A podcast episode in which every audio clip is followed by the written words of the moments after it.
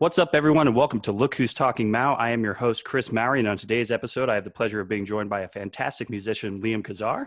Hello, how's it going? It's going great.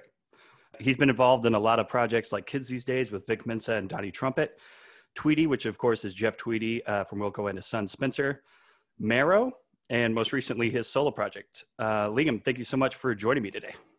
Yeah, I'm happy to be here ish. yeah, right.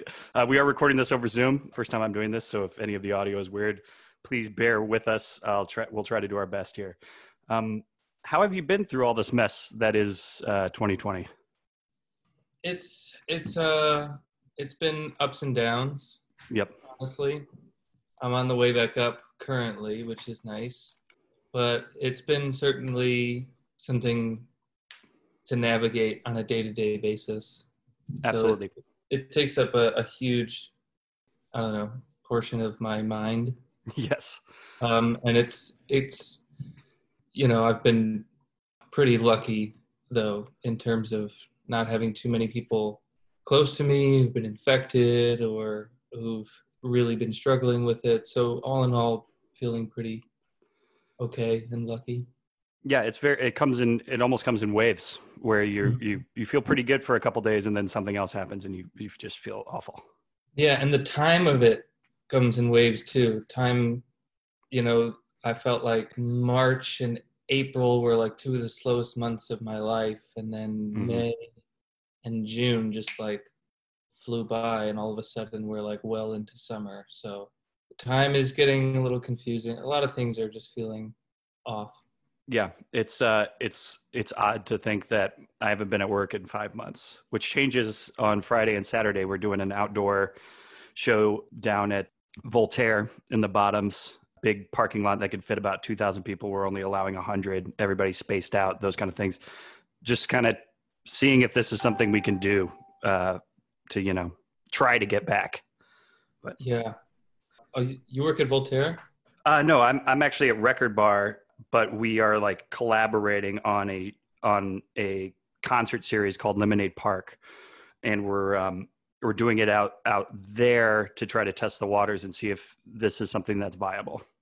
Because Record Bar, I think I think we have stuff coming up in August, but you know it's only a 400 cap venue so we'd have to take out all the tables and all that kind of stuff and and open upstairs all the time and try to keep people spaced out but it's just a lot of unknowns right now so yeah interesting so you're originally from chicago what what brought you to kansas city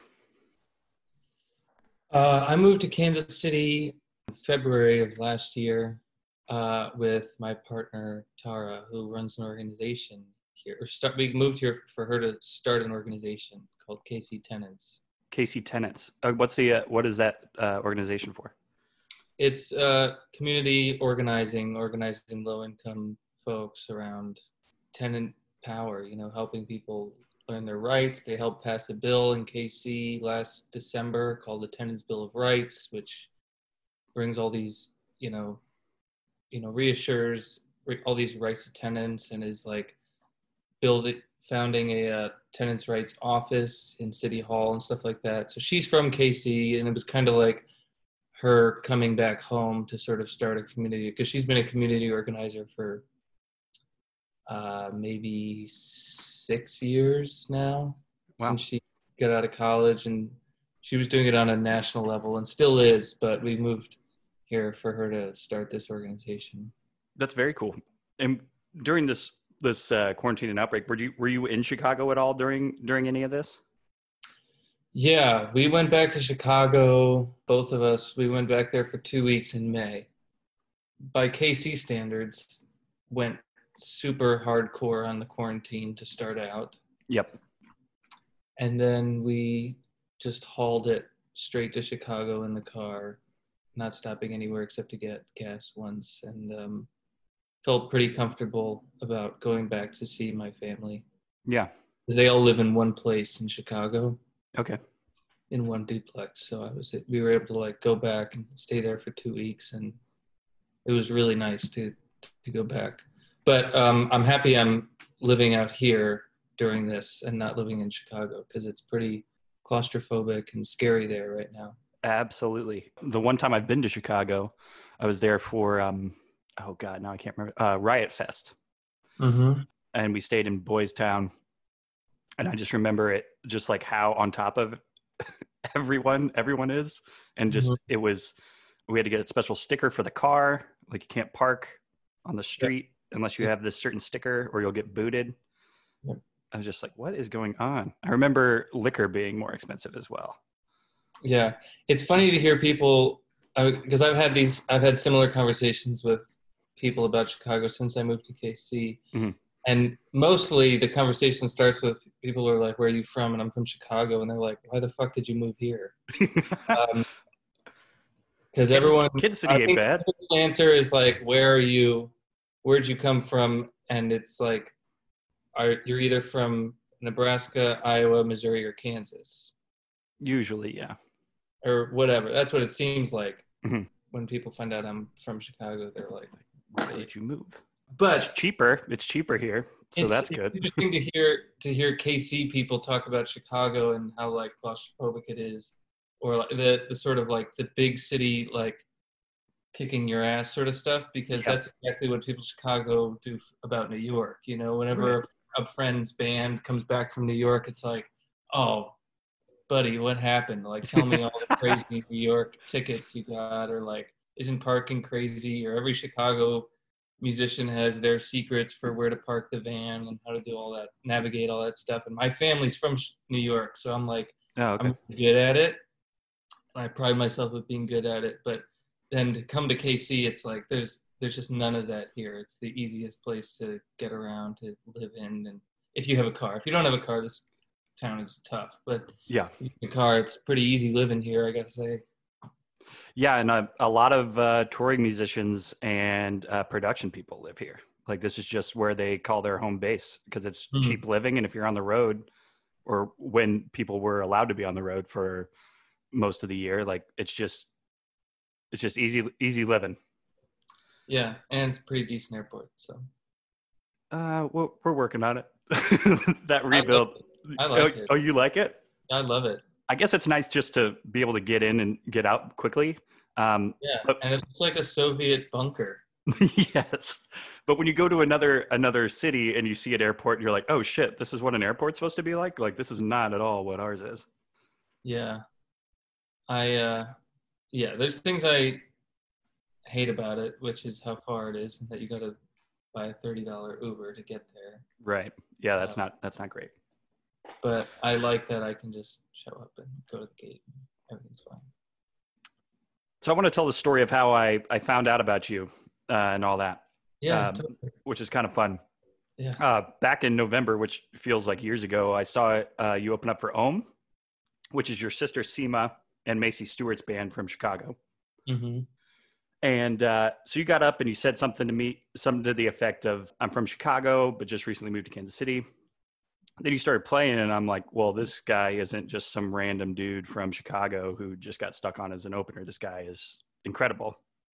Your songwriting chops were just different. Like, I don't know really how to explain it, except for like, I was like, oh, this guy is like, this guy's writing is crazy. Like, what is going on here? So as you're playing, I'm just immediately starting to internet creep and try to figure out who you are. I do I do this when I'm at work because I like to have some sort of knowledge of who the artists are that are playing, and if I enjoy them, I want to start following them. It's a nice way of saying the show wasn't that packed.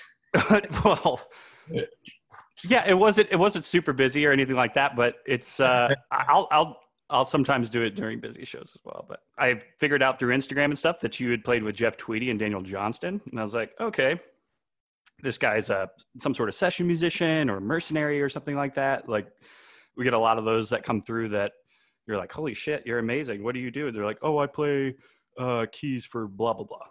And I was excited because I was like, oh, well, this got to be a great addition to the the music scene here in Kansas City. I messaged you a few times saying if you need help locally to let me know those kind of things because I'm listening to the music a lot. And I'm rewatching this Instagram video all the time that you played that is not a song that you have rec- well you have it recorded but it's not out to the world unfortunately but i'm also listening to the song you did with intellectual uh, pop star featuring benny sings which I think Benny just had like one of the best records of last year. It's just incredible. Mhm. Um, I was like, oh, he's got some really, really great connections. Nothing to You uh, was a song I was listening to a lot. The fantastic acoustic song on a compilation uh, called "So Many Singing." It was is that a benefit of some kind in Chicago? Yeah, I think it benefits. Uh, I'm forgetting. It, it it certainly benefits uh, some organization in the in the immigrant movement. Okay, I gotcha, Get exactly who. gotcha. And there was just this like familiarity to your voice that I just couldn't place. And uh, so then one day, my my girlfriend Devin and I are driving to Lawrence to visit her family, and the song "Darling" by Kids These Days comes on my Spotify shuffle, and it clicks. And I scared I scared the shit out of Devin. I was just like, "Holy shit, that's Liam!" And she's like, "What?" And I'm like, "Liam, the guy, the the songs I've been playing recently, that's that's him. He's in this band." And she's like, "Oh, okay," like just not understanding why that's a big deal. Um, so I was I was excited because I, you know, I've been listening to kids these days for years. I unfortunately did not see you guys when you played in Kansas City at Middle of the Map Fest. That's right. We did play there. Yeah, um, I unfortunately missed that uh, show. I think I actually discovered you guys after the fact, Mm. which is usually how my musical taste works. I'm like, oh, I also really. played Lawrence about five times, but yeah, You played what's that? played Lawrence about five times. Oh, you played Lawrence. Oh, the yeah, College Town, of course. I think we only played KC once. Yeah. So I've always been fascinated with this band because you guys were kids, you guys were teenagers. Um, and I just kind of want to, if, if you would just kind of like, let us know like how this came about, who was involved, how you guys came together. Uh, well, first of all, thanks for such a delightful recap of and a delightful recap of our first interaction with each other. But kids these days, uh, what was the question? How did we meet? just, yeah, just like how, how, I guess you guys were like 15 or 16 at the time. Like how, how do you guys form? Is it eight people or how many people were in the band? It was eight. It became seven. Okay. Um, it's still a very large band for a high school band but it, Yeah, it, and it's and it's an inc- incredibly talented group so i'm just trying to figure out exactly how it came to be and and all that Yeah, well, the the truth of it is, you know, and I want to. I used to like maybe when I was young, when I was like maybe twenty or something like that, and people would ask me like, "What was? How did kids these days meet?" I'd sort of shy away from the amount of like special music education we had all received because I was we had you know like maybe uh, you know didn't want to talk about how much of like jazz nerds and all that we were. i mean Um, it's pretty clear if you listen to the music but Well, you want when you're like a, a young band, you want to seem like you know you're like the Beatles, and you just like, eh, we just figured it all out on our own. Nobody helped us. We did it all ourselves, or Right. like. Which is absolutely not true. The truth of it is, is that everyone in that band um, knew each other through music programs, through Chicago Public Schools okay um, we were all we all got uh, a huge amount.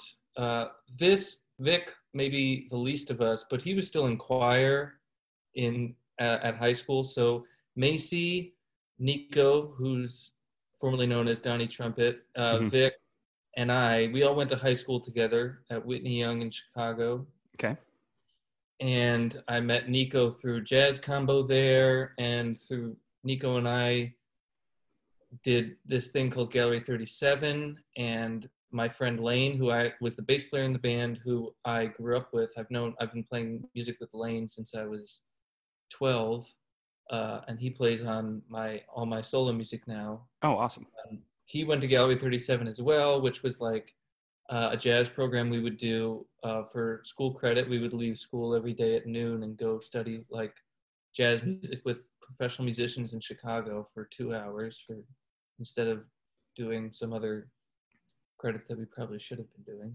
Yeah. I don't, really know how it worked, but only I was just psyched that junior senior year I got to leave school at noon every day. that Um, sounds awesome And then JP, who was the trombone player in that band, we met through a jazz program called Ravinia. Uh, drum, Greg, the drummer, who's now Chance the Rapper's drummer, we met him through Merit School of Music, which was another like free program that we got because of.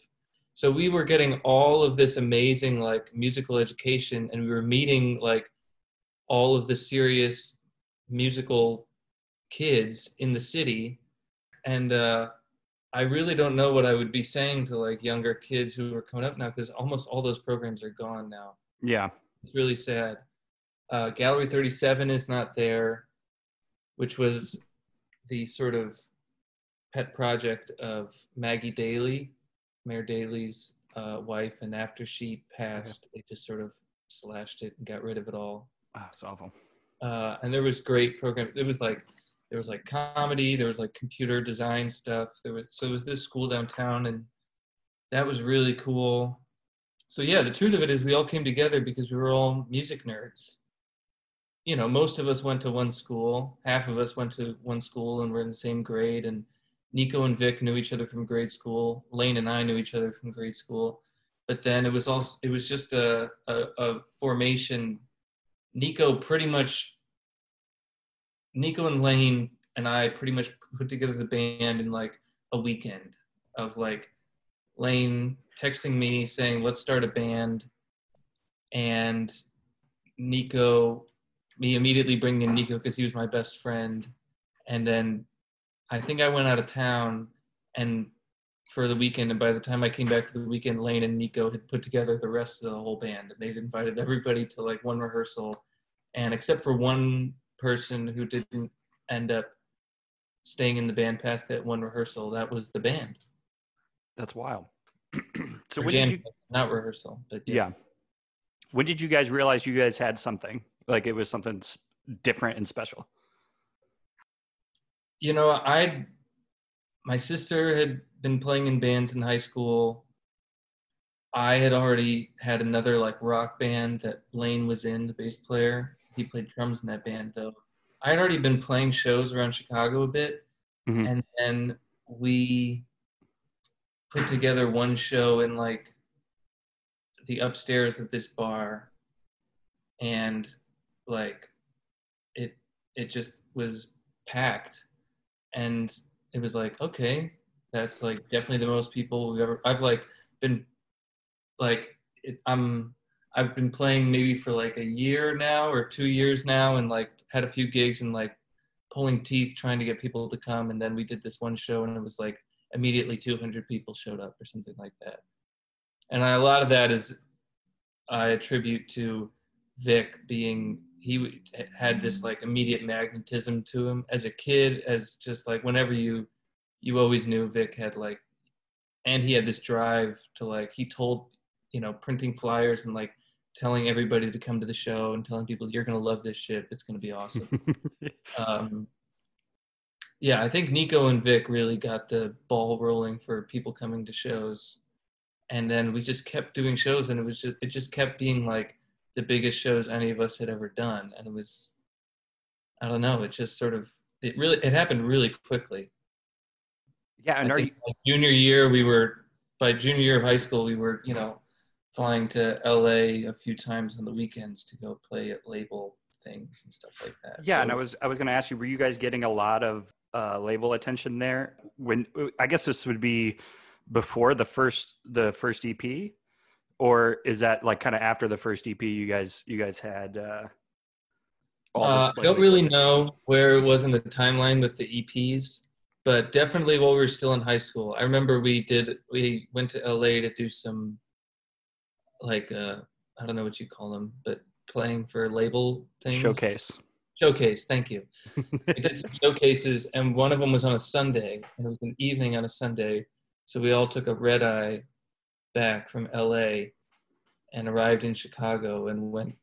Uh, Macie, Vic, Nico, and I took a cab from the airport directly to class, and came with our like suitcases and our gear.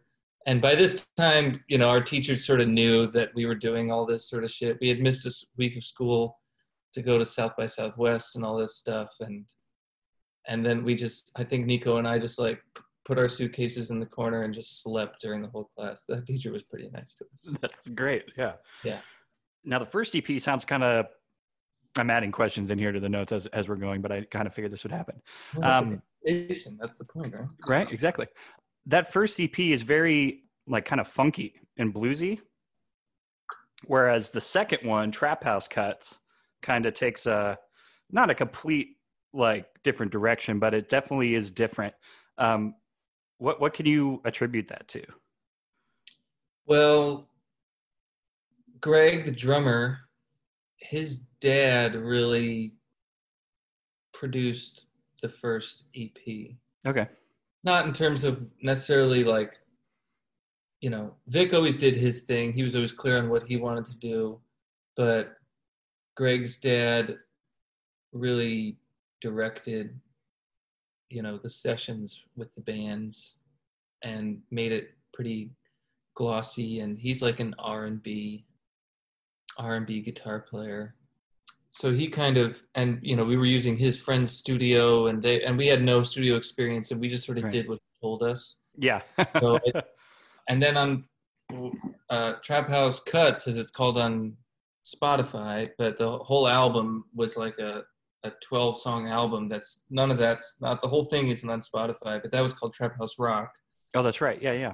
And um, I don't know where that is. I don't know how you find the whole album. You can't Uh, talk to you can't talk to Jeff about that. Wouldn't Jeff have it? You, he would have no idea. He has Oh, really? nothing to do with That. Oh, Um, really? Because so on Wikipedia it says that Jeff Tweedy uh, produced that record. Half of it, Okay. Yeah. half of it, but that was just like, I mean, that was the very beginning of that record. We spent another year going to three different studios. Uh, it's a whole. I have no the the kids these days discography. People know very little about what's going on with it or where everything is, or it's Yeah. it's it's clouded in lots of smoke and haze. Wow. So I, I was Smoke. there. I, I ended up. I was. This is the most research I've ever done on a podcast because usually it's like local musicians that I know a little bit better that I can. I know a little bit about where they recorded or what they did, all these kind of things. So I I I dove deep. So there was like Hmm. some YouTube video of a producer. I wish I could remember his name, but he like dissected "Don't Harsh My Mellow," and he was like, "This is how we recorded this. This is what we did." yeah. I can't remember his name now, uh, but I was like, "Is this the?" Yeah. I thought it was Jeff. Uh, so yeah, I just I was so. It seems like there's all these different stories to just this one album that you guys were were were trying to create. There are. There Yeah. are. We recorded that album in four different studios with three different produce, producers, and you know, our our four producers, in, if you include one of them being us. Yeah. yeah, because I was shocked. That was something shocked to see that Jeff Tweedy produced that record and hearing Don't Harsh My Mellow. I was like, there's no way Jeff Tweedy did that. No. I could, I could, if if you had the track listing, if I had the track listing in front of me, I could tell you which ones we did with him. And yeah, but he he he we started the record with him. We Yeah. started the record with him. We did about, I would guess, maybe five of the songs off the record with him. How did that come about? Is that like kind of label intervention or did you guys just uh, know him? Uh, so I knew him. I've, I'm I'm I've been very close friends with his son Spencer since we were kids. We grew up in the same neighborhood. Oh, cool. and uh, my father my father when i was in high school worked in dc uh, for the obama administration Okay. And uh, a few times my mom would go out to dc and live with him for a little while. And when she would i would go and live with the tweedies they were just close friends close family friends. And when i would do that it was kind of right when the ktd like plane was taking off. And he was just a, a close friend and would give us some advice and stuff. And then eventually he just invited us to come to a few days at the studio. I think we did three days. Uh, just as a, a friend totally just said come by let's record at the studio. And he we did that. I think we did two songs in the first session and it went well. And he and then I think we came back and did another like seven days, and that was all just him being a nice, you know, trying to help out uh, a new band navigating its way. He knew that we were dealing with all these like weird label deals, 360 deals that we were like feeling, and we had this weird manager situation. He just knew that we were already like things were getting weird. Yeah. Um, and so I think he just like brought us in and tried to remind us why we're doing it, which is to make interesting music. Yeah. And that's great too, because yeah, I can only imagine what's going on with the but how so when when Trap House Rock is happening, how old are you guys? 18. Okay. So yeah, you're 18 years old.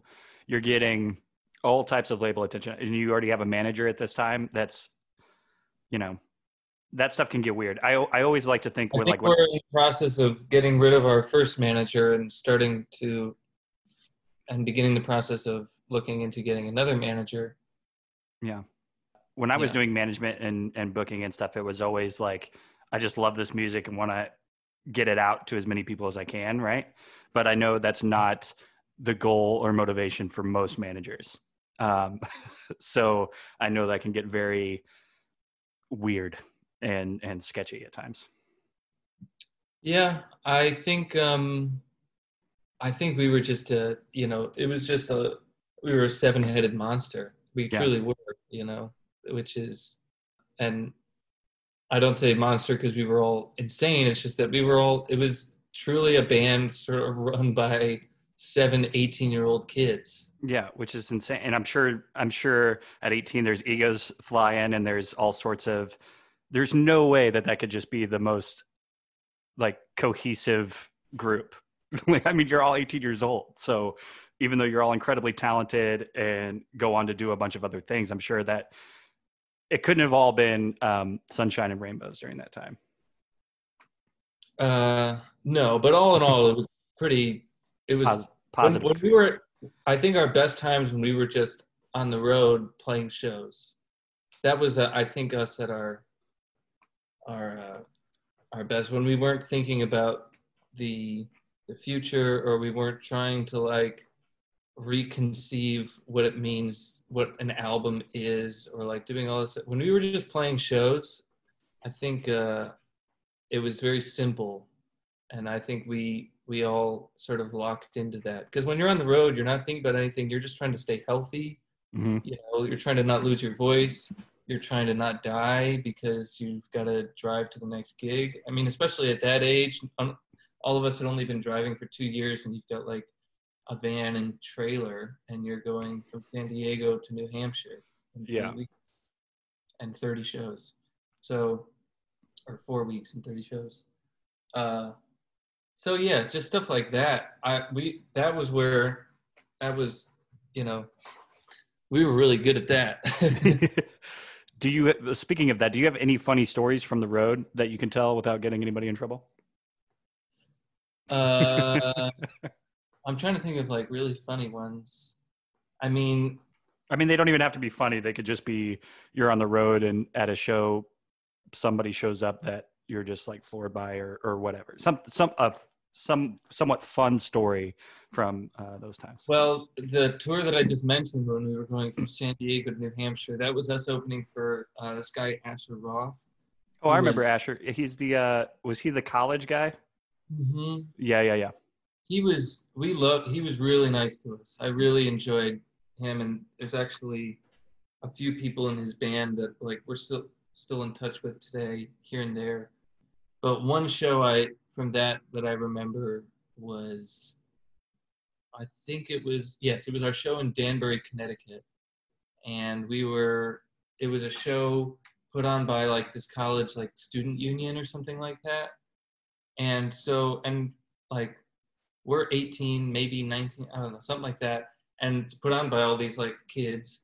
But we were we felt like you know we were the like we had we had we were being very professional. We got to the venue at the right time and we had all of our gear and like we knew what we were doing. And these kids had were our age had like we're not at the venue they didn't have any microphones they didn't Oh, have shit. and and um, and so we were all, all already, and this was like, again, this is in Danbury, Connecticut. The tour started in San Diego, so we're already like well into this tour, and then we show up and we waited like two hours for them to get to the venue. Uh, we're in Danbury, Connecticut, where there's like nothing to do. Um, we are broke, so we're really counting on green room snacks to like fill us up Right. for meals.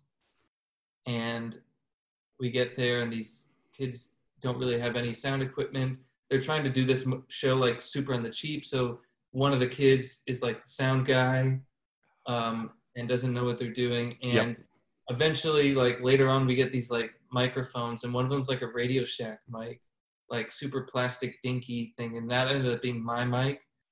There was like one good mic, and it was like, okay, well that has to go to Vic. Um, and I was I was totally fine with like getting the shitty mic. Uh, I had already played a show earlier on in this tour tour facing the wall because we were in just a terrible terrible venue. Oh, Uh, I played in the corner and faced the wall.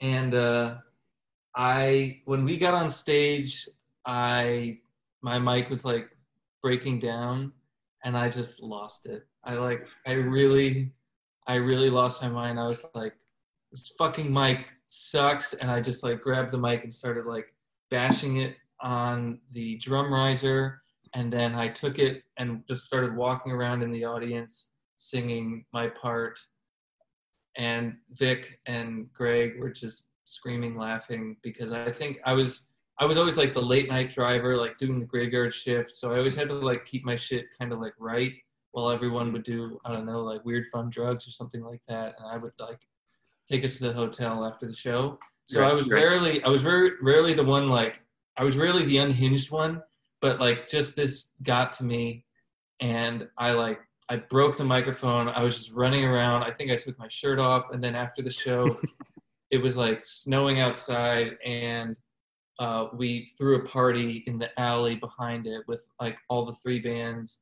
And I got on top of Asher's Sprinter and started like dancing on top of his Sprinter. nice. Um, That is a good story. That's a good tour story. tour story. It- Yeah. I had a we had a similar thing in um, Austin. Uh, this this co-op there that used to be incredibly famous for hosting shows. It was called 21st Street Co-op, and like Stevie Ray Vaughan had played there, Andrew WK had played there. Like it Mhm. was it was a, a really fun spot to go and play when you're in Austin for South by Southwest. So I remember this is a great place, awesome place. So I try to set up a little showcase there. And I do, and then we get there and there's just like nothing. They don't have anything. So we're like trying to like Frankenstein shit together. They're like, Mhm. yeah, we don't really have any mic stands. So guys are like grabbing sticks and like duct taping them together to try to fashion mic stand. Luckily, I was working with great musicians who are like, all right, we can make this work. Let's just work our asses off for two hours to figure this out. And then, then we'll still have the show. But yeah, that's stuff working with uh, college kids isn't always the best idea when they're the ones hosting the show. At the same time, I think kids these days' best shows were probably college shows. Oh yeah, absolutely. I would think so. I mean, it, when it's when it when you have when you're able to put on the show, I think maybe that actually had something to do because it was like it was one of our best crowds too, attendance wise on the tour. Kids knew our music, and then it was just like, just technically, it was we just couldn't put on a show. Yeah, just an, a Our nightmare. horns didn't have any microphone. You know, it was it was I and I again I was like 21 days into this tour, and uh, yeah, I, I, I don't think I've I, I kind of lost my shit a little bit. I broke a Radio Shack microphone. I'm sorry. It's fine. They, they they didn't miss the ten dollars or whatever it was. Um, why did the band decide to go their separate ways? it really sort of began, I think, with um, with me. Vic had already started working on his next project, Innanetape, which became Innanetape. Mhm. And I remember listening to it and thinking, that shit is really good. Yeah, I still think it's really, really good. And we were doing like these shows, and I could just see how like stifled Vic was by having to like come in, do his thing for 16 bars, and then let the rest of this giant band take over for like five minutes. And then when mm-hmm. I heard like, all the music that Vic was making, I was like, man, where's is like really? It just didn't make sense to me as like what I at the like what I would need to do to like help him because he's he seemed to me to be so much stronger uh, on his own. I liked I liked what he was doing in on innanetape way better than I liked what um, he was doing in a band because I think he wasn't able to, you know, take it to insane places because he right. just he's starting to get it running. It's like, all right, time's up, time for yeah. a, a, a, instrumental solo or something. Yeah, yeah. You kind of notice in in his um, in his lyrics that he really starts to get going near the end of the bars, mm-hmm. and so he'll. Uh, man, I, I can't remember. I'm trying to remember specific lyrics, but he'll just like start going off, and then he's done, and he's got to go like now it's the trumpet solo or the or yeah. um, your part or Macie's part or something like that. Right. Um, exactly. Yeah. And I mean that that's sort of what I told him when I first when I first asked him to like come sit down with me. I was like, I just feel like I said I'm getting in your way, but what I really felt was like everyone in the band is is getting in your way a little bit. And it was really when I heard his solo music, because he actually had already had some solo music um, but that Tape was like he was just starting to get his sound together for that and to getting those songs together, and I was like, I'm like I'm kind of, you know, I'm kind of miserable trying to like write songs that I would never like want to write. You know, like the the music that I was gravitating towards really had nothing to do with kids these days, and I I felt like I was really like alienated in the music that I liked. And I was like trying to think of like songs that the rest of the band would like. And as, as I've come to find out other points in my life, writing for other people uh, as opposed to writing for yourself. Some people can do it, but I can't do it. I have to write yeah. for myself. And that's really what I was doing.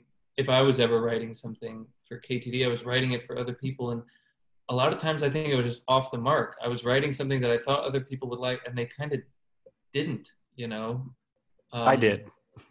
I liked it. Uh, um, and once I yeah, so once I heard Vic's thing, I was I was convinced. I was like, this dude needs to be doing his thing. He knows exactly what he should be sounding like. He knows exactly where he's going, and I don't see a place for me in it. Yeah. Collaborated since then on his thing, and I I'm happy to do that. I'm happy to help him do his thing. Did you just but, come in and play guitars on stuff, or what? What did you do? Yeah, yeah, exactly. That's awesome. I was going to ask you because this is like sort of going in an opposite direction. There's a song that's on YouTube that uh, has a music video for it that I can't find anywhere else. The one uh, where it's using "Where Is My Mind," I think. Yeah. Yeah. What it, was that supposed to be on Trap House Rock or what? It is. It oh, is. Okay it's just not in the Spotify thingy. Right. It's not there. yeah, because even when you, I think even on the Wikipedia, it just says Trap House Cuts. It doesn't say Trap House Rock. It doesn't say that. Yeah, I think it's because we, of the term that our lawyer at the time called what we were doing, which uh, we called it live sampling or whatever. Mm-hmm. Um, interpolation, interpolating. That's what we were doing technically, legally. Yeah and I don't think it ever got cleared with any of the streaming platforms. So mm. I have no idea how people can find all of Trap House Rock. I don't know. I don't even know how I could listen to all of it. Um, but that's. Hey, maybe I mean, when you put this out there and you share this, somebody will be like, "Hey, I have this piece, this piece, and this piece," and then somebody else is like, "Oh, I have this." Yeah. Who knows? I mean, one day, one if one of the people who's got a lawyer on retainer wants to go down that rabbit hole, they can try and figure it out. But I, uh, a We're few good. of us in the band, people take turns in the band trying to figure out where everything went, and nobody can really figure it out. So that's unfortunate. Now, all of you guys have gone on to do uh, some great stuff, but what what are you most proud of in your time with kids these days? I, I think people would be a little surprised for me to hear this, but I really think KTD served its purpose, hmm which is that I don't think a lot of I think oh, no, I shouldn't say that. I I think it really like emboldened a lot of kids of our generation and a little bit younger to go for it. Yeah. You know, in the in the whole citywide music community, from kids our age and a little bit younger. Uh, I mean, I remember having that conversation with Chance. You know, he was he when we we both graduated at the same time, and he did like one year of college while we were doing all this stuff, and he was in college just like I know I can do what these guys are doing. I'm gonna do it, and obviously he's the most prime example. But it it just yeah, I think there was something about like these kids went to like the same schools as us. They did a lot of the same shit, and they just sort of went for it. And I'm gonna I'm gonna go for it too. Yeah. I think that's our lasting our lasting contribution to the music scene. I couldn't name exactly who all the people were, but I think it it it, it helped a lot of people, and myself included. It helped a lot of people be like, you know what, uh, go for it. I was thinking about it too when when I was doing all this research and going through like I clicked on save money and like started looking at what save money was and all these kind of things and it also said like related artist Saba and I was like I wonder if Saba listened to listened to kids these days and like got inspired by it cuz he's he's just a kid too. Yeah, yeah. So I mean, I won't say who is and right, right. did and didn't, you know. I, but I, I suspect that we were certainly uh, a something to look towards of like, you know, obviously it didn't.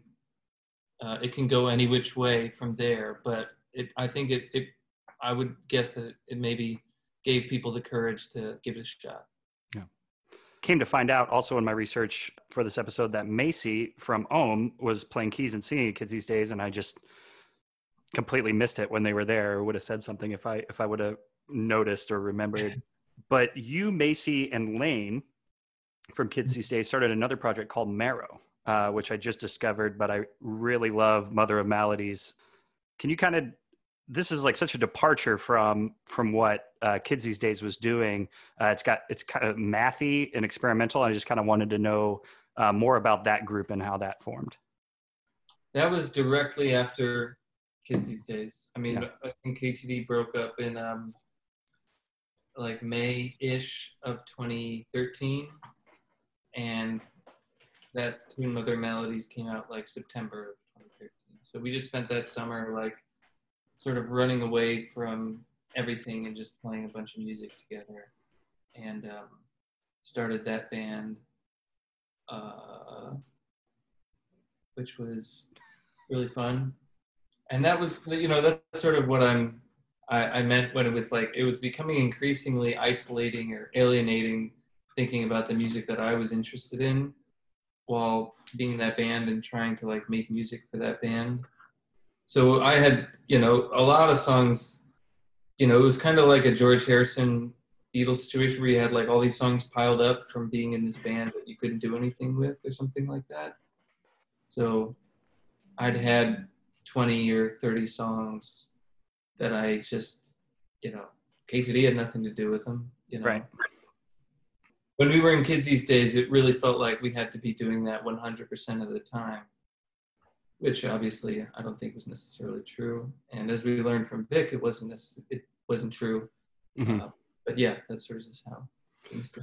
And were you guys were you writing some of that stuff while you were still in kids, or or was it just kind of after the fact? Yeah, while still in. I really love that stuff. Uh, I'm I'm big on on mathy, weird, kind of experimental things. So that was right up my alley. So I watched like Yeah, the audio. Casey wrote that song. Oh, Um, think that's one of her first songs that she came in with, and uh, I still I remember learning that song and being like, I have no idea how this song works, but I like it. It totally does. Yeah, it's it's definitely uh, it's not like a normal normal thing. It's it, it goes some places. I really enjoy it. Yeah, Um, I'm, I'm I'm pretty good at you know you can call changes out to me and all that sort of stuff. I'm pretty good, but I remember there's something that I needed. I'd be like, okay, I just need you to show me this one, and then and also with like my harmony part that I would sing with her. I was like, I don't know why, I don't know what I'm doing, but Yeah. I it and I can do it. And she's also a violinist now. Is that correct? Guitar, violin, phenomenal keys player. She can sing. Uh, she's she was KTD's secret weapon for sure. Yeah, People just no idea. People- Yeah. and she she's been on more records than anybody, probably in all of Chicago. I think to, Macie's probably performed on more records in Chicago than anyone in the last five years. Anyone. Wow. I know that Session work. I know that when we do end up reopening at Record Bar, I saw that Ohmme was confirmed for some some ways out, uh, but they'll be coming back again, uh, which I'm I'm more excited now that I've Mhm. dug into a lot of that music. But Mhm. and I guess you could already sort of answered this, but how did you uh, become involved in touring with Tweedy? That was through Jeff. I mean, Yeah. I just one day Jeff asked me to come by the studio and listen to his new album, Mhm. which was Tweedy Sukierae, and said he's thinking about sort of taking this album on the road with Spencer, and they needed to fill out the band a little bit, and um, uh, so that's that's how it went. Yeah, and through this, you got to play with Daniel Johnston on his live album Chicago 2017. What was that experience like? That was a pretty magical three days. Uh, it took a lot, a lot of work. I mean, we played maybe 15 songs ish, Mhm. but we all learned about 30. Yeah. And to learn 30 songs for two shows, you don't do that for like, uh, I mean, I do it because I, I love learning songs, but like, it's hard to get people to like commit to like, okay, you're going to play this one time Right. Going to take you two weeks to learn how to do it. So it was a lot of work, but it was a great challenge. And it was also like, it was great to navigate his music because Jeff picked all the songs that we were going to learn. And it was great to like, he has tons and tons of songs to pick from, right? It was great to like navigate his repertoire through Jeff's preferences Yeah, like his curation. His curation that was like fascinating. And he, when we came in you know all we got was like the songs you know it just like a a list of like learn these songs. And so you spend two weeks about learning them. And that i remember also that gig was a big deal for me because i was playing exclusively keys. And in tweedy like or in jeff's bands you know like the keyboard is not the you know jeff doesn't play keys so it's not it's never really the focal point. It's it's often like an added color on the side hmm something like that. And but in daniel johnston's music like the keys are like that's what he plays for like over half of his songs. It's him and a keyboard. So it was like the first time where i was like really they were really really like depending on me in a the band was and so i was excited for that. I was excited to like learn my shit and like really have my shit you know have it together and be able to like take anything that came my way. And so then finally when we got there we did like a couple rehearsals with just the band without daniel because he was just coming in day of the show. And it was exactly what we thought it was going to be which is that he just starts singing and you like just follow him Yeah. and like he might do it in the wrong key and a lot of the songs start with like me following him until he gets enough of a rhythm going hmm for Spencer to pick up on, and then Spencer kicks sort of would kick the band in, and it was kind of fun. It was like the first time where the two kids, because the band is like Jeff, our friend James Elkington, and Darin Gray, who are all you know, forty to fifty range, and then the two kids. It was kind of like our our gig to sort of like to sort of um, I don't know, be in the hot seat a little bit Yeah. because with Tweedy, Jeff's always the one in the hot seat, right? You know, Right.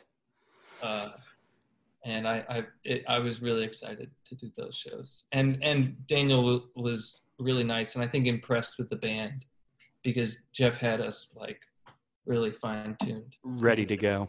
He really knew what he wanted. He had a whole concept for what he wanted the shows to be, and and I think he was really I think Daniel was really impressed. And then he was drinking about 12 cans of cokes and smoking a pack of cigarettes on the stage all day, which was hilarious. Yeah. And at one point during one of the shows, he wanted to light up, but didn't have a lighter. And somebody was like going to pass him a lighter, and he was sitting and couldn't really get up. And Jeff was like hesitant to like get the lighter, and I just like ran around and did it. And uh, and it was it's funny. Jeff was like, "Oh, Liam, ooh, oh, I don't know if we should." Okay, because it's like a union stage, you know, you don't know what you can and can't do. But I was like, Right. Samuel Johnson, they're just gonna let him do it. Yeah, they're gonna let him do it. It doesn't matter. Yeah. Let's talk about your uh, your solo stuff. Your single "Shoes Too Tight." It gives me some real serious Harry Nilsson vibes. I don't know if that's what you were going for, but when I heard it, I was like, "Holy shit! This sounds like if Nielsen wrote a song yesterday." Can you tell me about uh, how it came to be and, and what the song is about? Because what I thought it was about was not correct. What do you think it was about? I thought it was about homelessness or like a, a homeless man. Just My the, uh, my partner would love if you were correct. I mean, Oh. if, that's what, if that's what it means to you, that's totally fine. Um, Well, I just heard, you know, I just heard the. Uh, now I'm completely blanking on the lyrics. The standing on the side of the road, yeah, um, lose a buck to make a dime, all those kind of things. Just, just for an hour of your time. To me, that meant, you know, crushing coke cans too. I think is a part of that. yeah, crushing coke cans and shoes. I mean, Yeah. Now you're kind of convincing me but you wrote the song, so that's that's not it. But that song the words got just were kind of like waxed on wax off style like Mhm. it really it's pretty collagey the way those came together that was like a few things taken from like uh, or a few like images from like a book that i was reading combined with combined with this other just sort of like free form writing that I'd done, and I sort of just combined the two. what was the book? Uh, it was a Crime and Punishment by Dostoevsky. And it was actually this terrible, terrible English translation from like the '60s, and it had all like you know it was like you know it was Crime and Punishment, so it's like in like Moscow and St. Petersburg and shit, and there's people being like, "All right, chaps, how are we doing?" You know, stuff like that. Very British. Yeah. and lots of like British isms Mhm. in it, which like pissed me off because I later read an incredible. I've just since read other translations that are done really, really, really well, and I realized like when I was maybe 400 pages into the book uh, how terrible of a translation that I was currently reading, which pissed me off. But um, that song, is, uh, to me, it's about sort of what I've you know condensed it as being to me it's about lost time and lost chance sort of and reconciling that a little bit. You know wasting your time and wasting your opportunity and sort of trying to just soak that feeling in and then move on and stay present where you're at at the moment. But that, that song was the lyrics were to a different song and then i just took them again and sort of rearranged them and because i i really made the instrumental first. Ah, and needed some lyrics on top. Because it was just a groove. The whole song is just one chord sequence that i liked um, taken from a jam session i did with spencer tweedy and um, I liked it enough that I felt like I should make it in a song. So I took some lyrics from a song that I hated and reworked them and put them on top of that. I, well, I think it came out great, and it seems to be getting a pretty good reception. Uh, a lot of other artists and things are sharing it. So, um, Yeah, a lot more. I did a, a lot more than I was expect. A lot more than I was expecting. that's great. That's awesome. What could you tell me about the music video concept? Because it's kind of interesting.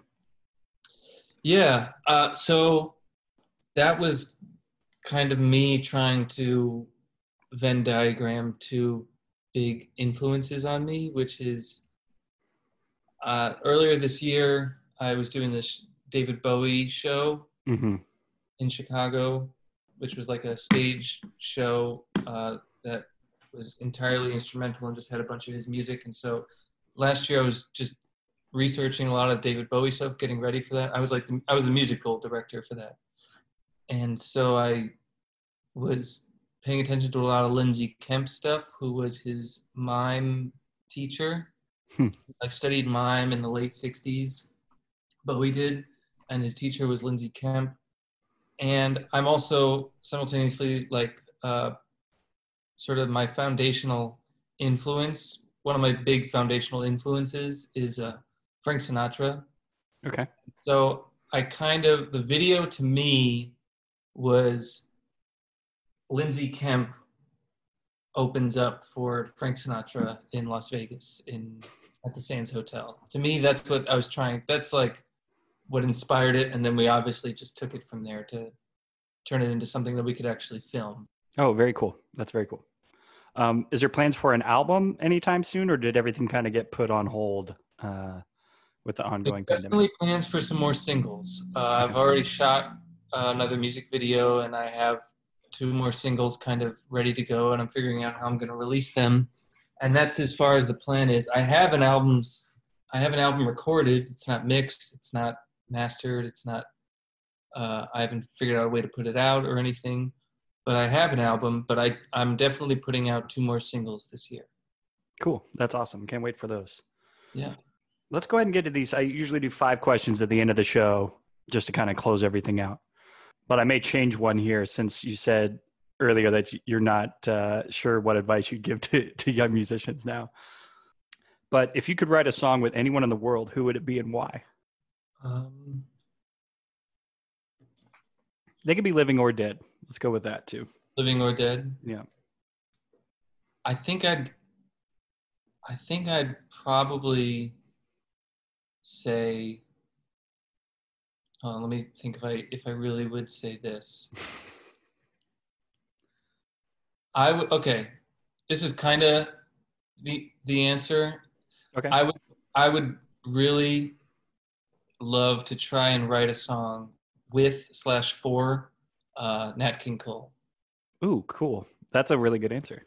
he's my favorite singer and i love that collaboration between like sort of american song those writers with with you know the crooner singers of that era and i i yeah i would love to try and write a song i don't know if he did any writing but he's a phenomenal musician Yeah.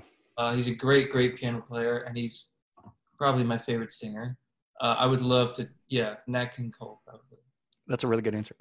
or Chuck Berry. Or Chuck Berry. Yeah, also a huge. I I think he's genius. He's had some nasty things come up about him in his old age, but Oh um, yeah, no, truly. Yeah, I was awful. reading about him recently. I was just reading about him recently. That's the thing. I don't know. I don't know much about Nat King Cole's character, but I know Chuck Berry has some very awful aspects to his character. It's sa- it's it's really sad when all of our heroes turn out to be Speaking, musically speaking, I, yes. I I'm I'm really fascinated with Chuck Berry and Nat King Cole. Yeah. It's absolutely a terrible feeling when your heroes turn out to be shitty. It's like it's just the worst feeling. You're like, wait, you inspired me, and now what is this? Um, Yeah. What have you read lately uh, that you would recommend to people? what have I read lately that I would recommend to people? You know, we we um we started getting the uh, the paper Sunday paper delivered to us, Mhm. and I because uh, I found it hard. Maybe in like uh, pre June, I was finding it pretty easy to escape, but I I don't really I I'm not like seeking out escapism uh, with like what I'm reading right now. So I've been reading a lot of news Mhm. and uh, that's just like been taking up a lot of my reading time. I'm currently reading The Intuitionist by Colson Whitehead, which I really like. Uh, he's a great writer. I didn't read it too recently, but I would definitely recommend people read The Wretched of the Earth by Frantz Fanon. Okay. He, you know, what we're going through, uh, the political and social situation that we're in, he like, he, you know, diagnosed it to a T all the way back in 1960, I think, or was it 60 or something like that in the Algerian Revolution. And he talks about the, col- the, colon- the colonized and the colonizers and his words are uh, pretty much hit the nail on the head for me in terms of you know what we need to do and or just diagnosing the socio-political landscape. Yeah that's uh, good answers. I i unfortunately i just not a I, I read a lot when i was a child and then just kind of got away from it and and start you know i read stuff on if there's an article or something like that that i like i'll i'll dive into those but I just haven't been a big reader of books in a in a long time. Maybe I should change that. But uh, I think the last book I read is sitting on my shelf. It's Requiem for a Dream, but it's that's an incredibly hard book to read. Mm. There's no uh, there's no like quotations or or anything like that. So when people are talking, you just have to kind of it figure out. it figure it out. Yeah. Um, what have yeah, you been? Cormac, Cormac McCarthy's kind of like that too. The first time I read a Cormac McCarthy book, it was difficult to follow like the dialogue I read uh, Child of God, and I didn't really know what was going on. But then I read another one of his books, and I was like, okay, you once you get into the rhythm. I used to like with reading books. I used to like finish one book by an author and I'd be like, okay, I have to go somewhere else, you know. Mm-hmm. And I didn't go to college, and I sort of just had this like, I need to, I need to get all these, um, I need to get all the, I need to make my way through all the classic writers, at least read one of their books but that's wrong actually i think. I think you should find somebody that you're into and just stay with them you know for a while. I'm really enjoying this you know colson whitehead book. I, I think i might read his new book after this nickel boys. But uh, yeah find, getting into someone's voice and figuring out how their you know their language works is uh, is i i'm more and more feeling like that's the way to do it. Yeah uh, what have you been listening to lately? You, that's where I have been escaping a little bit. Well, yeah. my friend Nnamdi just came out with a record last Friday that is amazing. Do you know Nnamdi? Is that the is that the hip hop record you've been sharing a lot? Yeah, and he actually played drums for Ohmme when they played at Record Bar. Oh, really? Cool. Yeah. Uh, it's I I and it's like it's not a I, I wouldn't call it a hip hop record. It's like it's Nnamdi is his own thing, man. Okay. He's like he is truly his own thing. I think he's like people will probably as he does more and more and gets more and more like status uh, probably make some Frank Zappa connections personally. I think hmm. I, I, I don't really uh, I, I don't really like Frank Zappa's music. Yeah, I'm not. It's it's weird. Yeah, it's weird, uh, and there's a lack of like um, uh, earnestness or intention to it that I mm-hmm. can't get into. Nnamdi, to me, really has like great intention, something to say, you know, uh, which I love. But he'll he'll like he'll like you know have this crazy cacophony going on while he's telling you something that he really thinking about. So his record's mm-hmm. great. Nnamdi, N N A M D I, and I has an umlaut on it. Sometimes it does, sometimes it doesn't. But I think on like streaming platforms, it does. Okay. And then um, I've been escaping a lot to early Beatles. Early Beatles. Yeah. Uh, like, like the twist and shout, like early Beatles, or or when they're covering a bunch of blues songs, or like, uh, like basically post please please me pre help okay gotcha. So beatles for sale hard days night and with the beatles those three albums i've i've just been learning it a lot. I've been learning a lot of george harrison guitar parts from those records. Those records are amazing amazing. Yeah. uh, john lennon's songwriting there is really i was learning that tune if i fell which is just such a and i'm also trying to learn get better at singing lower harmonies. You know, when you sing harmony, people immediately like jump a third above whatever the melody is because it's really easy to find. But John Lennon, because Paul McCartney always sang higher than John, he would always do these low melodies, low harmonies that did not follow like Paul's melody at all. And so I've just been trying to learn those a little bit because when I sing with my sister, Sima, she's always trying to teach me like these lower harmonies that are really strange that I can't ever figure out because she's kind of coming from a really traditional background. So I'm like trying to learn how to sing lower harmony a little bit, and he's great at it. So there's so much I love from that era, and also just makes me feel better to listen to that. Oh man, yeah, the the healing power of music is incredible, and it's it's a it's a big reason why I haven't done my podcast since March is just because I'm not around the inspiration all the time. You know, mm-hmm. I'm not around the live music. I'm not around other creatives constantly to where they inspire you to do things. But luckily, I've I've gotten out of that funk, so mm-hmm. I'm I'm doing much better now. Yeah, good you. By the way, um, nice Orville Peck uh, poster behind. Oh, thank you. That's like the best the best poster we've ever gotten at Record Bar, where they're like, "This is the poster for the show," and I was like, "Holy shit!" Yeah, I wanted to go to that show. I was out of town. I was really bummed to miss it. It sold out, and I was constantly getting messages about, uh, "Can you get me in? Can you get me?" It's like, no. Yeah, I I had a friend who was able to get me in. There you go. That's the way to do it if you can. If you have the connection, just just keep doing that. As far as me, I I listened to well, I've been listening to a lot of kids these days, The Past Day and Marrow, but I've also been listening to 2050 by Mega Ran and Young RJ from Slum Village. It's a very good song. Um, I also listened to uh, the new Westside Gunn mixtape because uh, the local producer, uh, Conductor Williams, is featured on it a couple times. So I I, uh, I checked those tracks out have you seen anything good lately that you would recommend? Uh, it can be film or TV. Well, being a kid that grew up in Chicago in the 90s, early Beatles makes me feel really good, and then watching 90s Bulls stuff makes me feel really oh, good. Oh, yeah. Last Dance was like really hit the nostalgia bone for me. Um, that was pretty fun to watch. It was so great. I don't like, think they like, need any more hype than they've already gotten. So no.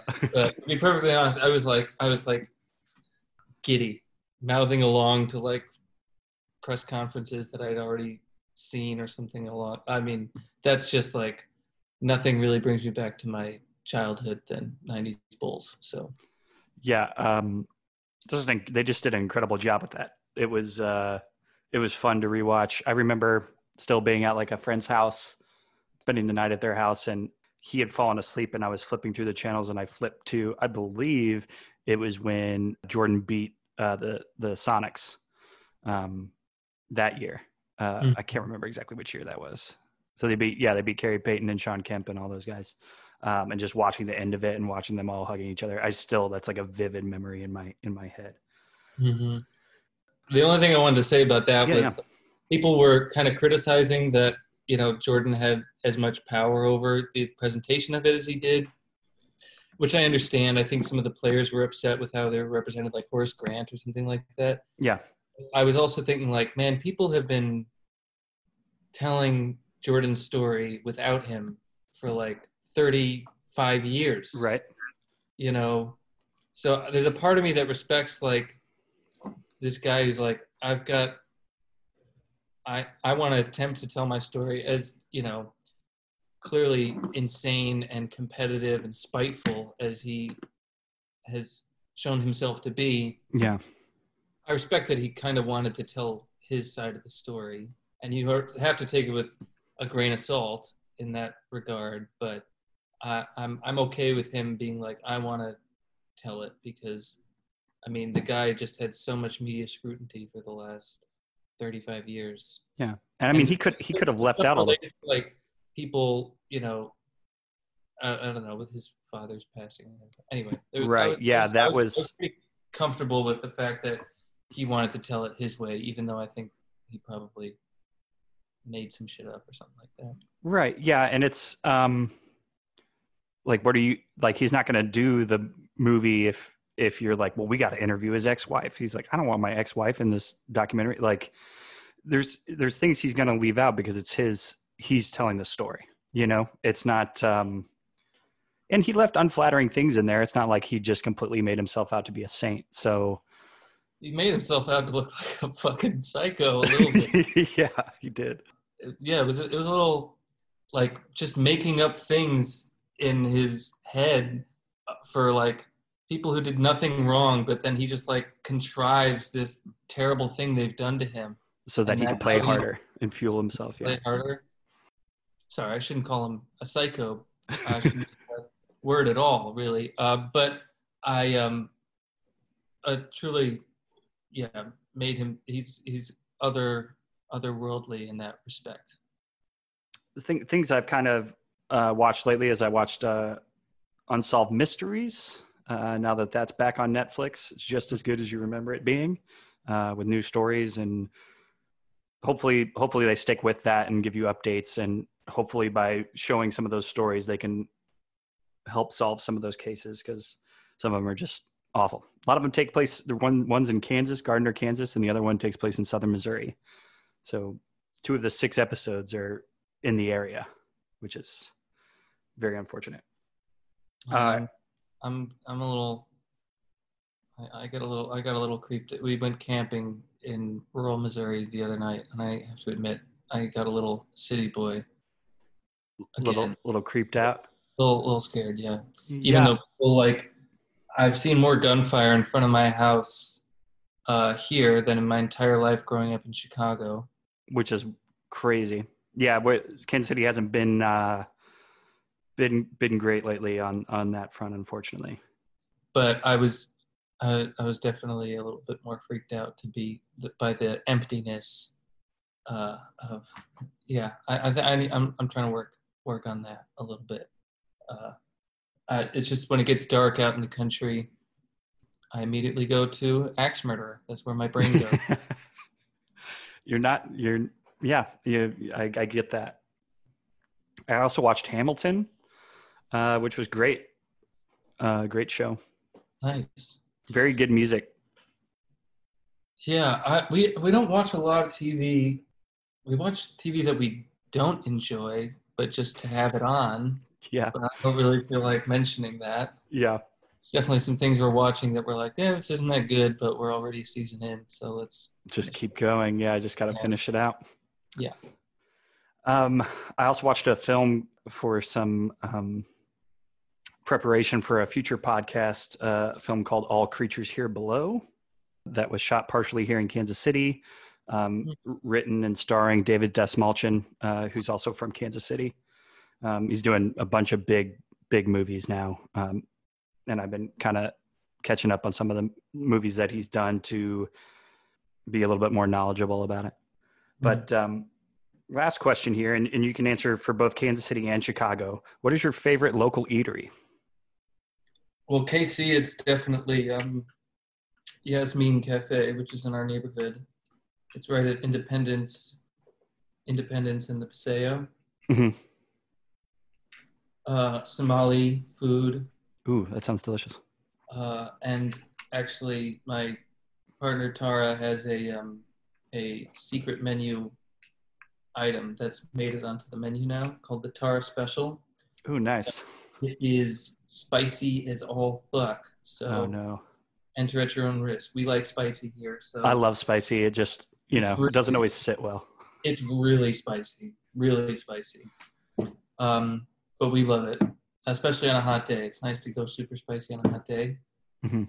Um, because it's kind of like that fruity, intense spice. It's not like the slow. It's like it's like serrano pepper type of spice. Anyway, Okay. that's our favorite place. And then our, our favorite place to like go out in KC was definitely the Rieger. Our friend Howard uh, is the uh, chef there, and um, they have some. Uh, we pretty much, or uh, Tara, uh, my partner, is a lifelong vegetarian, and they always have great pasta vegetarian options that she loves. And I had their smoked pork chop one time. That was the greatest pork chop I've ever had in my life. That sounds great. What about Chicago? That's a lot. There's a lot. There is. I there's you can find some real good euros in Chicago. That's something I'm a big fan of. My family in St. Louis was uh, Greek, so a lot of big Greek community in Chicago. But there's a lot of really great euros and stuff there. I don't know. Pick a pick a food. and they got it. Huh? Uh, uh, well, okay. Well, then we'll do uh, pizza. Are you are you Pizza? the sh- Chicago deep dish guy, or are you? Uh, You know, I'm raised by a New Yorker from the Bronx, so I didn't have deep dish. It wasn't allowed in my house uh, growing up. I didn't have deep dish until I moved in with the Tweedies, actually. Who, yeah, you're not. You. Uh, I guess the New York uh, part of the family isn't uh, fond of having a casserole for pizza. not at all. Um, although I I do love Lou Malnati's deep dish now that Sue Miller, Jeff's wife, uh, gave it to me. But um, I'm personally, when it comes to pizza, I really think the southwest side of Chicago is where it's at, which is not where anybody is going, but that's like where you get um, pub style, where it's like cut into rectangles.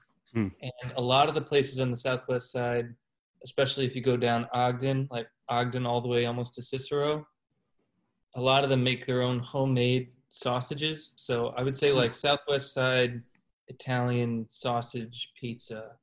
There's about five of them on Ogden Avenue as you make your way to Cicero. Um, that are they're pretty much all great. They're all just pubs with dank ass pizza.